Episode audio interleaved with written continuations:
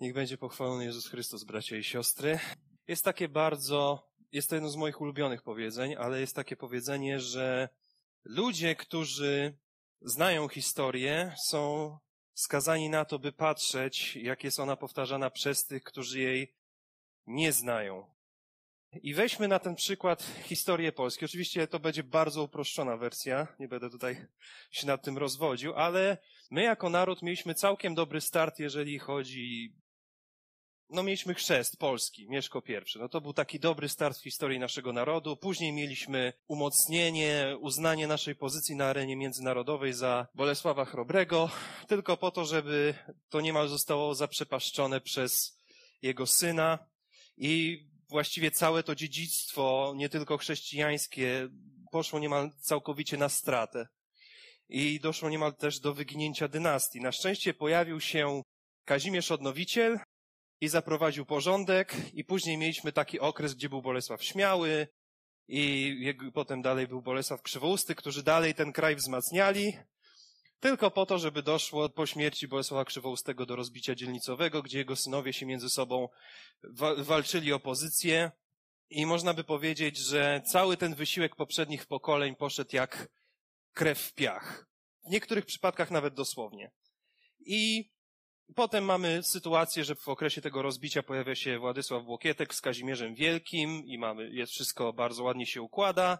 I mam nadzieję, że widzicie tutaj pewien schemat, który chcę pokazać, że mamy okres, kiedy jest dobrze, ale mija jedno, dwa pokolenia i jest yy, źle, jest tragicznie. I tak się to powtarza, tak to się ciągnie w koło Macieju.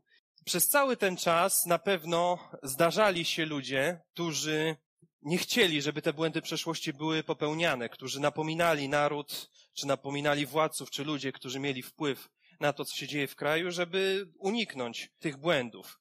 I prawdopodobnie musieli z bólem i poczuciem bezsilności patrzeć, jak zdecydowana większość ludzi wolała jednak, nie ucząc się na błędach poprzedników, robić po swojemu.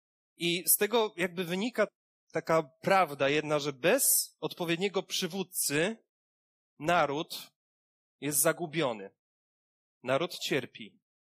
Że z dobrym człowiekiem na czele naród jest silny, jest bogaty, jest szczęśliwy. Co ciekawe, to jest prawda, która dotyczy każdego narodu. Żadnemu narodowi nie udało się wyrwać z tego cyklu. Nie mamy takiej sytuacji, że mamy naród, który od początku swojego istnienia żyje w stanie nieustannego dobrobytu. Czasem myślę, że jak czytamy o takich wydarzeniach, to pojawia się taka myśl, że no ja bym zrobił lepiej. Że jak byłbym u władzy, to podjąłbym inną, lepszą decyzję. Zmieniłbym to czy tamto i byłoby dobrze. Być może tak by było, a być może byłoby inaczej. Być może tak samo bym zawiódł jak osoby, do których się porównuję, a nawet doprowadziłbym do gorszej sytuacji. I właśnie o to chodzi, że potrzebny jest dobry przywódca. Przywódca, który sprawia, że ludzie się nie gubią i nie sprowadzają na siebie nieszczęścia. Przywódca, który też potrafi ukierunkować pewne działania. I dlaczego on jest tak bardzo potrzebny? Ponieważ myślę, że pokusa, żeby robić po swojemu rzeczy, niekoniecznie tak, jak się powinno, jest często zbyt silna. O tym przekonali się bohaterowie naszego dzisiejszego fragmentu i bardzo bym poprosił, żebyśmy otworzyli drugi rozdział Księgi Sędziów. Księga Sędziów przeczytamy cały rozdział drugi. Ja zacznę, y, przeczytam z przekładu Biblii mm, ekumenicznej i czytamy od pierwszego wersetu tak. Anioł Pana przybył do Gil, z Gilgal do Bokim i powiedział, wyprowadziłem was z Egiptu i wprowadziłem do ziemi, którą poprzysiągłem waszym ojcom. Powiedziałem, nie zerwę nigdy mojego przymierza z wami. Wy zaś nie zawierajcie przymierza z mieszkańcami tej ziemi i zbóżcie ich ołtarzy, nie usłuchaliście jednak mojego głosu. Coście narobili. Teraz więc ogłaszam, nie wypędzę ich przed wami. Będą was uciskać, a ich bogowie staną się dla was pułapką. Gdy anioł Pana wypowiedział te słowa do wszystkich Izraelitów, lud zaczął głośno płakać. Dlatego nazwano to miejsce Bokim i złożono tam Panu ofiarę. Potem Jozue odprawił lud, Poszli więc Izraelici każdy do swojego dziedzictwa, aby objąć tę ziemię w posiadanie. Lud służył Panu przez całe życie Jozłego oraz przez wszystkie dni starszych, którzy żyli jeszcze długi czas pod Jozłem, którzy oglądali wszystkie dzieła Pana, jakich dokonał dla Izraela. Jozue, syn Nuna, sługa Pana, zmarł w wieku stu dziesięciu lat. Pochowali go na terenie jego posiadłości w Tinnat Heres na wyżynie efraimskiej, na północ od góry Gasz. Gdy całe to pokolenie zostało przyłączone do swoich przodków, nastało inne pokolenie, które nie znało Pana ani Jego dzieł uczynionych Izraelowi. Izraelici czynili to, co złe w oczach Pana i służyli balom. Opuścili Pana, Boga swoich ojców, który wyprowadził ich z ziemi egipskiej i poszli za innymi bogami, za bogami ludów, które ich otaczały. Oddawali im pokłon i drażnili Pana. Opuścili Pana i służyli Balowi i Asztartom. Wtedy zapłonął gniew Pana przeciw Izraelitom. Wydał ich w ręce grabieżców, którzy ich złupili. Oddał ich także w ręce mieszkających wokół wrogów, tak, że nie mogli stawić im czoła. Ilekroć wychodzili na wojnę, ręka Pana była przeciwko nim i ponosili klęskę, jak to im Pan zapowiedział i poprzysiągł. Byli bardzo uciskani. Wówczas Pan ustanawiał sędziów, a ci wybawiali ich z ręki grabieżców. Izraelici jednak nie słuchali swoich sędziów, bo uprawiali nierząd z innymi bogami i oddawali im pokłon. Szybko zboczyli z drogi, którą podążali ich ojcowie, posłuszni przykazaniom Pana. Oni tak nie czynili. Kiedy zaś Pan ustanawiał dla nich sędziów, to Pan był sędzią i wybawiał ich z ręki nieprzyjaciół, dopóki żył sędzia. Pan bowiem litował się, gdy jęczeli z powodu swoich ciemiężycieli i prześladowców. Po śmierci sędziego jednak odwracali się i postępowali jeszcze gorzej niż ich ojcowie. Chodzili za innymi bogami, służyli im, oddawali pokłon, nie porzucali swoich praktyk ani drogi zatwardziałości. Dlatego zapłonął gniew Pana przeciwko Izraelowi i powiedział, ponieważ ten naród naruszył moje przymierze, które nadałem ich przodkom i mnie nie posłuchał, więc ja także na jego oczach nie pozbawię już własności żadnego z narodów, które pozostawił Jozue zanim umarł aby wystawić na próbę Izraelitów. Czy będą strzec drogi Pana i iść po niej, jak kroczyli ich przodkowie, czy też nie? Tak więc Pan pozostawił te narody i nie pozbawił ich od razu własności i nie wydał w ręce Jozłego. I na tym momencie skończymy. I na początku warto sobie powiedzieć, czym w ogóle jest Księga Sędziów, bo Księga Sędziów w stosunku do pięcioksięgu, tego co znamy jako pięcioksiąg, jest nowym rozdziałem w historii Izraela. Tak samo jak narodziny e, naszego Pana Jezusa Chrystusa podzieliły naszą historię na to, co mamy przed naszą erą i w naszej erze, tak teraz zaczyna się coś, co możemy nazwać nową epoką w dziejach narodu wybranego. Mamy sytuację taką, że Mojżesz osobiście wyznaczył Jozłego na swojego następcę. Jozue przeprowadził Izrael przez Jordan, tak jak Mojżesz przeprowadził Izrael przez Morze Czerwone, prawo, które Mojżesz otrzymał, było przekazane e, jego następcy Jozuemu i chodzi o to, że służba Jozuego była dopełnieniem i kontynuacją służby Mojżesza, tak samo jak służba apostołów była kontynuacją i dopełnieniem służby e, Jezusa Chrystusa. Mamy ten etap, że życie Izraela po tym wszystkim toczy się dalej, ale już nigdy nie będzie takie samo. Na początku księgi dowiadujemy się, że pierwszą rzeczą, z jaką mierzył się Izrael, jest brak przywódcy. Mamy na początku postawione pytanie, kto będzie nas prowadził, skoro nie ma Jozłego? I potem mamy opis kolejnych podbojów w rozdziale pierwszym Księgi Sędziów. I dowiadujemy się pod koniec już, że Izrael zawierał przymierza z narodami, których nie udało mu się podbić i jaki jest tego skutek. Właśnie w rozdziale drugim czytamy o tym skutku. Rozdział ten zaczyna się od tego, że objawia się anioł Pana. I teraz takie pytanie do Was, czy wiecie, ile razy anioł Pana objawia się całemu narodowi? Tylko raz. Tylko w tym fragmencie anioł Pana objawia się całemu narodowi izraelskiemu. Jeżeli się objawia, to znaczy, że ma coś bardzo ważnego do powiedzenia. On zawsze niesie za sobą jakieś istotne przesłanie. Co zatem mówi? Jakie są jego słowa w stosunku do Izraelitów? No, zaczyna od Właściwie cała jego mowa to jest oskarżenie. Zarzuca Izraelitom to, że zlekceważyli zakaz o zawieraniu jakichkolwiek przymierzy z Kananejczykami oraz, że nie zburzyli ołtarzy należących do obcych bogów zgodnie z tym, jak Pan Bóg nakazał. Zamiast tego zdecydowali się, że nie będą walczyć z częścią narodów, a część zniewolili, uzależnili od siebie. Tylko problem polega na tym, że zadaniem Izraelitów było wybić narody, które zamieszkiwały ziemię obiecaną, a nie je zniewalać. Co ciekawe, ołtarze bogów kananejskich nie tylko nie zostały przez nich zniszczone, ale na terenach, które zajęli, one pozostały. Wygląda na to, że Izrael niczego nie nauczył się ze swojej własnej historii, z własnej przeszłości. Jakby te 40 lat wędrowania po pustyni, buntu przeciwko Bogu, nic nie dało. A mieli naprawdę bardzo dobry start z Jozułem. Jednak po jego śmierci kompletnie się zagubili.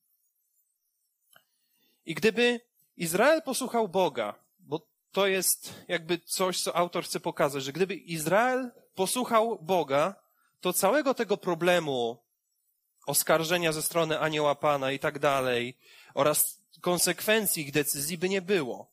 Izrael zdobyłby cały Kanan i żyłby w zgodzie z Bogiem, uwielbiając Go, ale teraz ich nieposłuszeństwo sprawiło, że zakończenie tego podboju, tej wielkiej misji, którą dał im Bóg, jest zagrożone.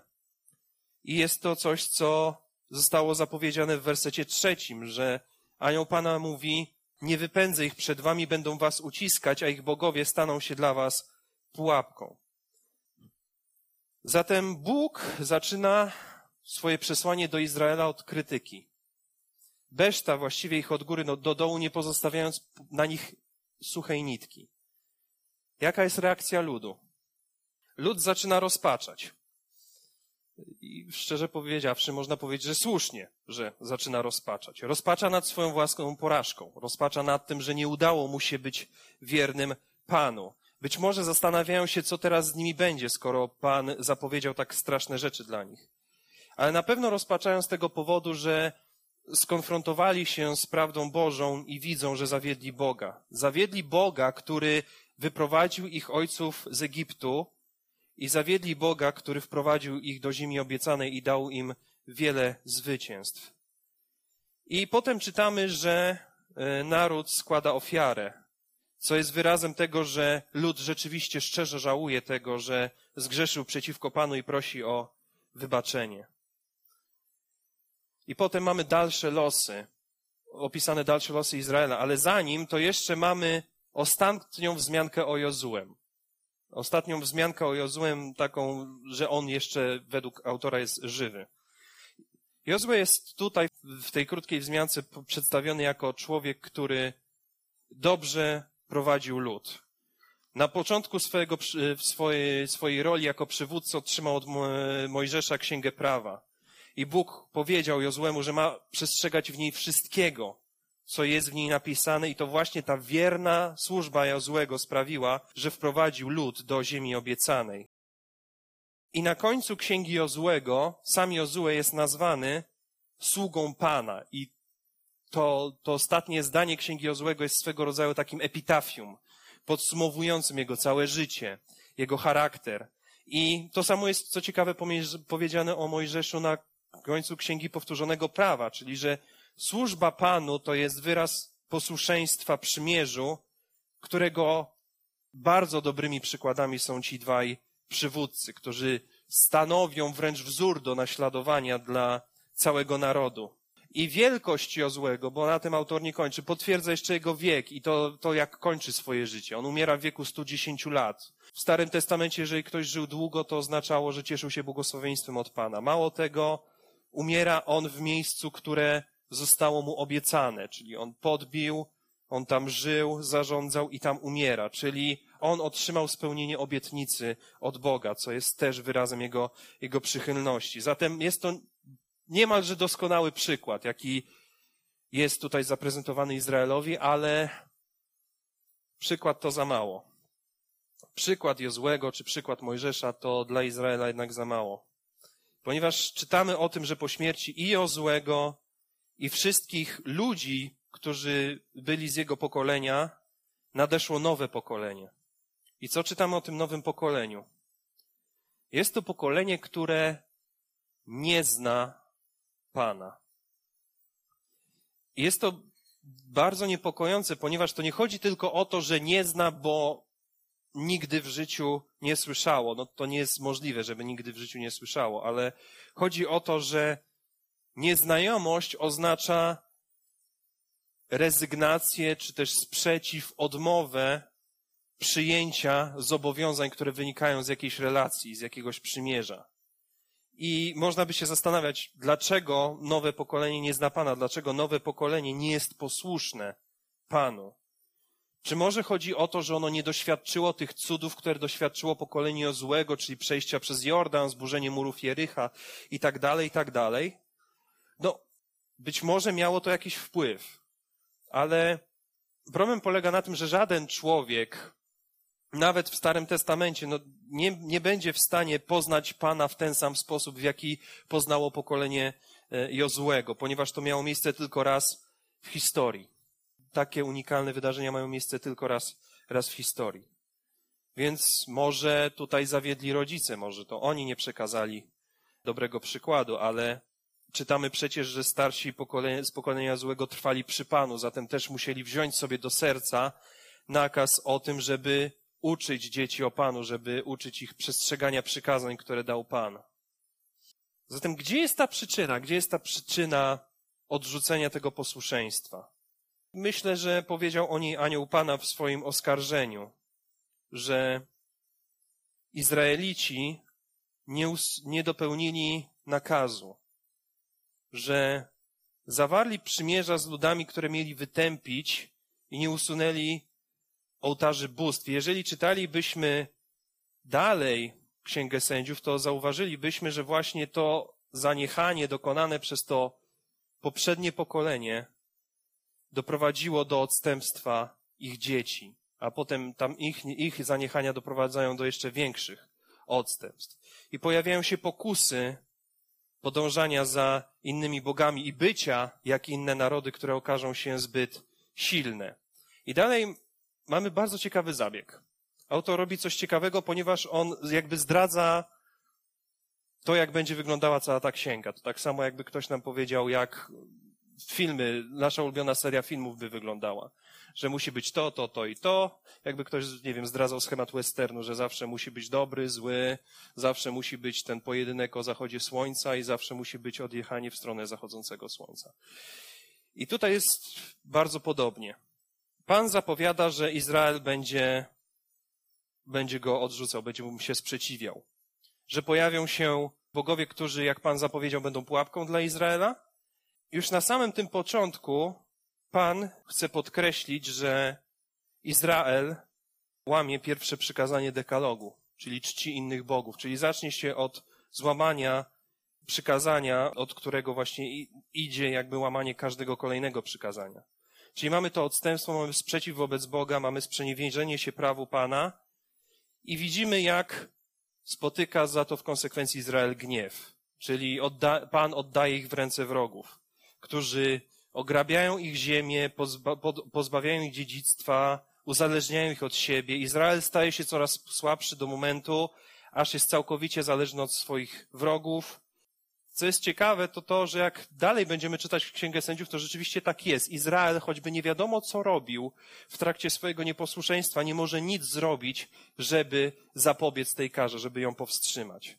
Ponieważ jak Pan zapowiedział i przysiągł, tak się dzieje. Spotyka kara za odstępstwo. Dalej czytamy, że Izrael w pewnym momencie dochodzi do tego, że rozumie swój błąd, że ta niewola, ucisk są już tak silne, że nie widzą innego wyjścia, jak tylko wołanie do Pana o pomoc. I Pan w swoim miłosierdziu daje rozwiązanie. Powołuje sędziów. I ich zadaniem, między innymi, było właśnie ratowanie narodu wybranego z niewoli. Co ciekawe, to ich powołanie było takim środkiem nadzwyczajnym. Że to nie było tak, że oni pojawiali się co chwila, tylko że ich nie było naprawdę wielu. W całej księdze jest ich trzynastu. więc to, to nie jest jakaś duża liczba i jest to taki nadzwyczajny środek, który sprawia, że naród jest ratowany. I motywacją Boga jest to, że chce on okazać współczucie, miłosierdzie, co jest powiedziane w wersecie 18, że Pan litował się, gdy jęczeli z powodu swoich ciemiężycieli i prześladowców. Ale co ciekawe, ratunek nie był jedynym zadaniem, do jakiego byli powoływani sędziowie. Ponieważ oprócz tego ich zadaniem było pilnowanie, żeby naród wybrany podążał za przykazaniami Boga. I o ile ratowanie im wychodziło niemal bezbłędnie, to jeżeli chodzi o tą drugą kwestię, to żadnemu z nich nie udało się odnieść w tej płaszczyźnie sukcesu. Że do momentu, kiedy oni żyli, to naród jeszcze trzymał się tego prawa. Ale gdy tylko sędzia umierał, to czytamy dalej w Księdze Sędziów, że Izrael sprzeciwiał się Bogu, odchodził od Niego. Cały cykl zaczynał się od nowa. Odejście od Pana, ucisk, powołanie sędziego, wybawienie, trzymanie się Pana, śmierć sędziego i tak dalej, i tak dalej. Sednem pokazania jakby tego schematu już na początku, już na początku Księgi Sędziów jest to, że sędziowie, tak jak Jozue i Mojżesz przed nimi, nie byli w stanie sprawić, by Izrael cały czas był blisko Boga. Że musiał być ktoś o niebo lepszy. Musiał się pojawić ktoś o niebo lepszy. I jeżeli dalej byśmy czytali, czytając dalej Księgę Sędziów, widzimy, że każde kolejne pokolenie Izraela, które będzie się pojawiało, będzie porównywane do pokolenia, które je poprzedzało. I zobaczymy, że z każdym następnym pokoleniem jest coraz gorzej, że deprawacja wraz z, deprawacja Izraela wraz z pojawianiem się każdego kolejnego nowego sędziego jeszcze się pogłębiała. Aż w końcu, jakbyśmy przeczytali końcówkę Księgi Sędziów, to powiem tak, przeczytalibyśmy tam takie rzeczy, których raczej w Bibliach dla dzieci byśmy nie pokazali. Więc jaki jest tego skutek? Jaki jest skutek tej, tego całego odstępstwa? I o tym mówi, myślę, cała końcówka rozdziału od wersetu 20 do 23. I ten fragment, co ciekawe, zaczyna się tymi samymi słowami, co werset 14, e, czyli że zapłonął gniew Pana przeciwko Izraelowi. Tylko, że o ile od wersetu 14 czytaliśmy, że tutaj Pan na przemian karał i ratował Izraela, tak w wersecie 19 już czytamy, że cierpliwość Pana się skończyła. Myślę, że to jest ważne, żeby podkreślić, że przymierze, które zawarł Pan z Izraelem jako umowa między dwiema stronami, rzeczywiście zostało złamane z powodu odstępstwa Izraela, ale dalej jakby jest ta obietnica, tylko zgodnie z treścią przymierza, jakby stroną, która ma być odbiorcą tej obietnicy jest Izrael, naród będący w przymierzu z Panem, który dotrzymuje się swoich zobowiązań. Idąc kilkaset lat do przodu, bliżej już naszych czasów, to widzimy, że potrzeba kogoś, kto idealnie wypełnia zobowiązania Pana, już się spełniła w Jezusie Chrystusie, który jest taki, jak Izrael powinien być według założeń prawa, doskonale posłuszny. I na końcu mamy mowę o pozostałych narodach, że będą one na jakiś nieokreślony czas pozostawione same sobie jako kara za odstępstwo Izraela.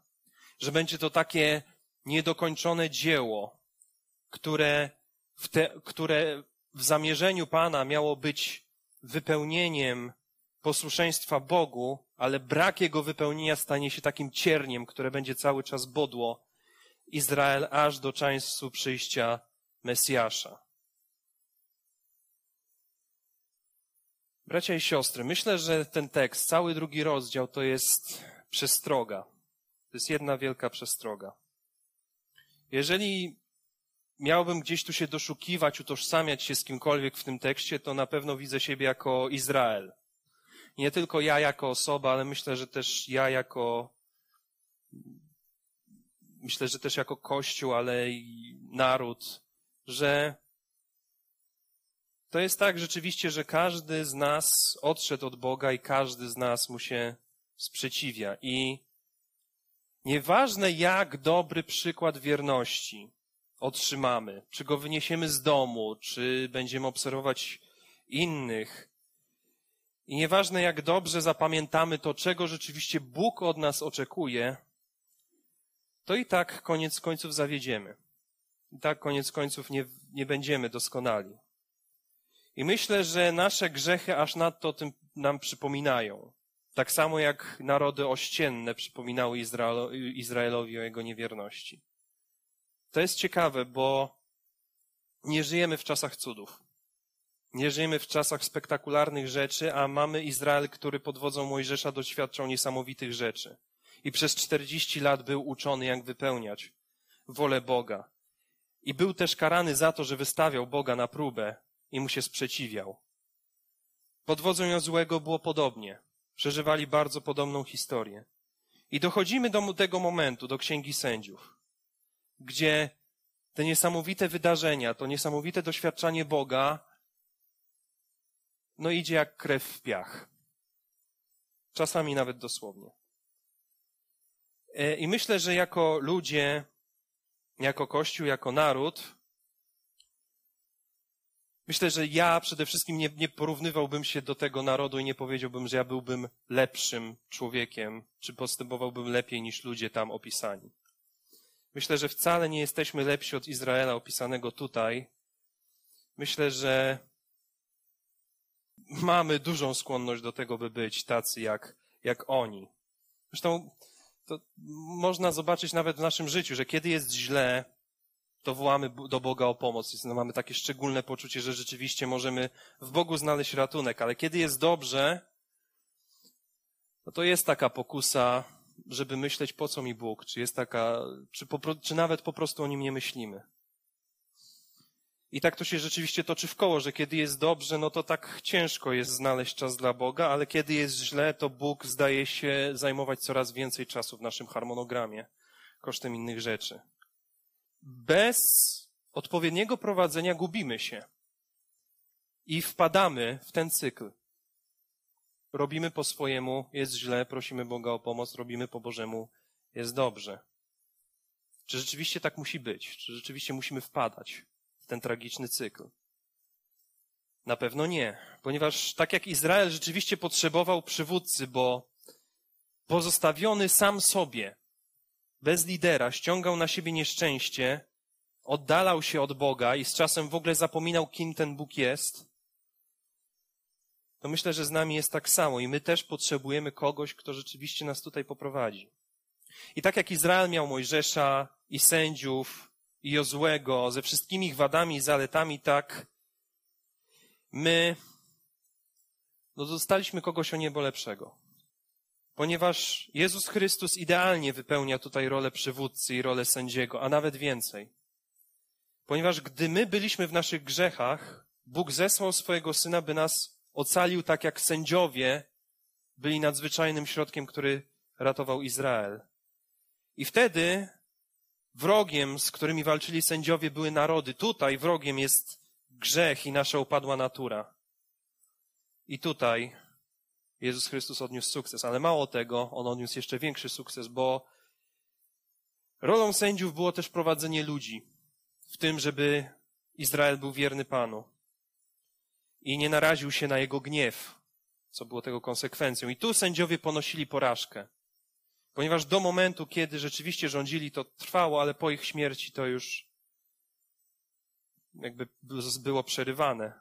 Natomiast Jezus Chrystus nie poniósł klęski. Ponieważ Jezus Chrystus żyje wiecznie. On tak naprawdę jest cały czas z nami. On sam idealnie wypełnił prawo ta idealna sprawiedliwość, to bycie idealnym posłusz posłusznie Bogu przez Jego krew została przeniesiona na nas. To nie oznacza, że my teraz będziemy idealnie wypełniać prawo, ale to oznacza, że jesteśmy uratowani od konsekwencji tego, że jesteśmy nieposłuszni. Jest to nam gwarantowane przez to, że ufamy, że Jezus Chrystus, który miał być tym, który jest jak ten idealny Izrael, który wypełnił wolę Boga, daje nam również tą nagrodę. Dzięki wierze, tą, tą nagrodę, którą jest życie wieczne. Bez Chrystusa i bez Ducha Świętego, myślę, że pokusa, by całkowicie poddać się grzechowi, robić po swojemu, wpadać w ten ułomny cykl, byłaby, właściwie jest, zbyt silna. I myślę, że przede wszystkim to jest rzecz, od którą On nas ratuje. Mówiąc w skrócie, Jezus Chrystus przerwał cykl w naszym życiu. I dlatego też z wiarą możemy mówić, że jesteśmy pogodzeni z Bogiem. Właściwie podsumowuje całość słowami apostoła Pawła, który mówi w liście do Rzymian w rozdziale piątym, wersetach 8-9, że Bóg zaś daje dowód swojej miłości ku nam przez to, że kiedy byliśmy jeszcze grzesznikami, Chrystus za nas umarł. Tym bardziej więc usprawiedliwieni krwią Jego, będziemy przez Niego zachowani od gniewu. Amen.